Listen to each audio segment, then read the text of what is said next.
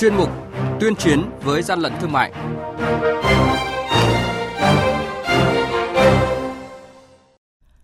Thưa quý vị và các bạn, từ đầu năm đến nay, nhiều vụ kinh doanh thực phẩm bẩn không đảm bảo an toàn thực phẩm đã bị cơ quan chức năng phát hiện xử lý.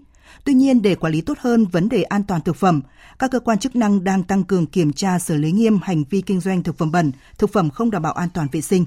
Đây là nội dung được phản ánh trong chuyên mục tuyên chiến với gian lận thương mại hôm nay. Mời quý vị và các bạn cùng theo dõi. Hàng nhái, hàng giả, hậu quả khôn lường.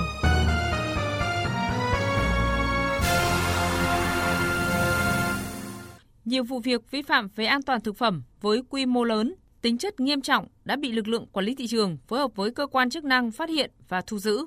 Điển hình mới đây, đội quản lý thị trường số 24, Cục Quản lý thị trường thành phố Hà Nội phối hợp với đội cảnh sát điều tra tội phạm về kinh tế và ma túy, Công an huyện Hoài Đức kiểm tra đột xuất hộ kinh doanh Phương Trang và thu giữ hơn 2.500 gói chân cánh gà nhập lậu.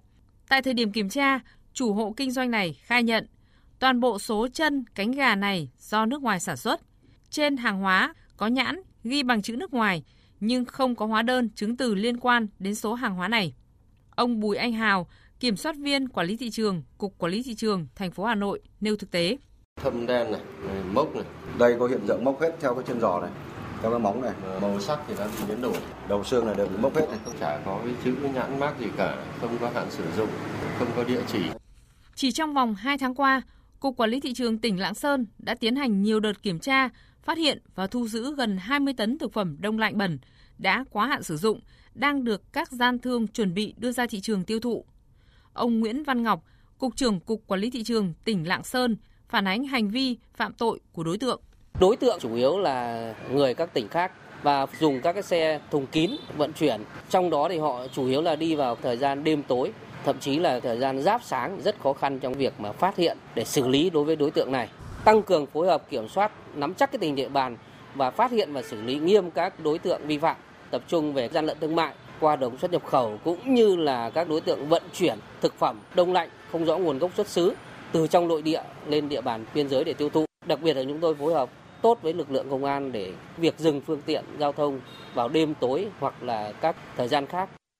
Đại tá Bùi Đức An, trưởng phòng 6, Cục Cảnh sát phòng chống tội phạm về môi trường, Bộ Công an cảnh báo về các hành vi vi phạm của đối tượng về thực phẩm không an toàn.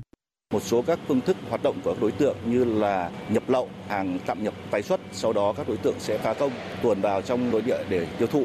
Những mặt hàng này thì chưa qua kiểm dịch hoặc là chưa có đầy đủ các thủ tục quy định của pháp luật về an toàn thực phẩm sẽ gây ảnh hưởng đến sức khỏe của người tiêu dùng trong quá trình sử dụng. Thực tế, việc đưa thực phẩm bẩn ra thị trường để tiêu thụ có nguyên nhân lớn từ những người sản xuất, kinh doanh vì chạy theo lợi nhuận mà bất chấp hậu quả. Do đó, chúng ta cần có chế tài xử phạt một cách nghiêm khắc đối với hành vi này để đủ sức gian đe, không để tái diễn, có thể thu hồi giấy phép, cấm hoạt động vĩnh viễn, cơ sở sản xuất, kinh doanh, thậm chí xử lý hình sự với những trường hợp vi phạm nghiêm trọng. Hiện các chế tài xử phạt hành vi vi phạm hành chính đối với lĩnh vực an toàn thực phẩm đã có từ nhiều năm nay. Theo đó, tùy từng hành vi cụ thể của đối tượng vi phạm sẽ phải chịu mức xử phạt khác nhau tùy thuộc vào giá trị thực phẩm vi phạm. Thông thường, mức phạt tiền tối đa về an toàn thực phẩm là 100 triệu đồng đối với cá nhân và 200 triệu đồng đối với tổ chức hoặc mức phạt tối đa được áp dụng bằng 7 lần giá trị thực phẩm vi phạm. Đối với các trường hợp vi phạm quy định về an toàn vệ sinh thực phẩm như sử dụng động vật chết do bệnh, dịch bệnh hoặc động vật bị tiêu hủy theo quy định của pháp luật hoặc sử dụng động vật bị tiêu hủy theo quy định của pháp luật để chế biến thực phẩm hoặc cung cấp bán thực phẩm mà biết là có nguồn gốc từ động vật chết do bệnh, dịch bệnh hoặc động vật bị tiêu hủy. Sử dụng chất, hóa chất, kháng sinh, phụ gia thực phẩm hoặc chất hỗ trợ chế biến thực phẩm mà biết là chưa được phép sử dụng hoặc chưa được phép lưu hành tại Việt Nam trong sản xuất thực phẩm mà đủ yếu tố cấu thành tội phạm, người vi phạm có thể bị truy cứu trách nhiệm hình sự với mức phạt cao nhất lên đến 20 năm tù. Người phạm tội còn có thể bị phạt tiền từ 20 triệu đồng đến 100 triệu đồng, cấm đảm nhiệm chức vụ, cấm hành nghề hoặc làm công việc nhất định từ 1 đến 5 năm. Bên cạnh các chế tài xử phạt, các chuyên gia cho rằng cần tăng cường công tác thanh, kiểm tra, cần nhìn nhận trách nhiệm của cơ quan quản lý nhà nước trong việc kiểm tra, giám sát nguồn gốc thực phẩm và quy trình sản xuất trước khi đưa sản phẩm ra thị trường, để từ đó có giải pháp quản lý chặt chẽ hơn.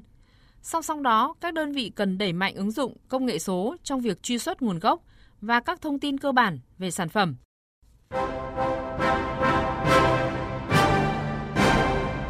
Chung tay chống hàng gian, hàng giả, bảo vệ người tiêu dùng.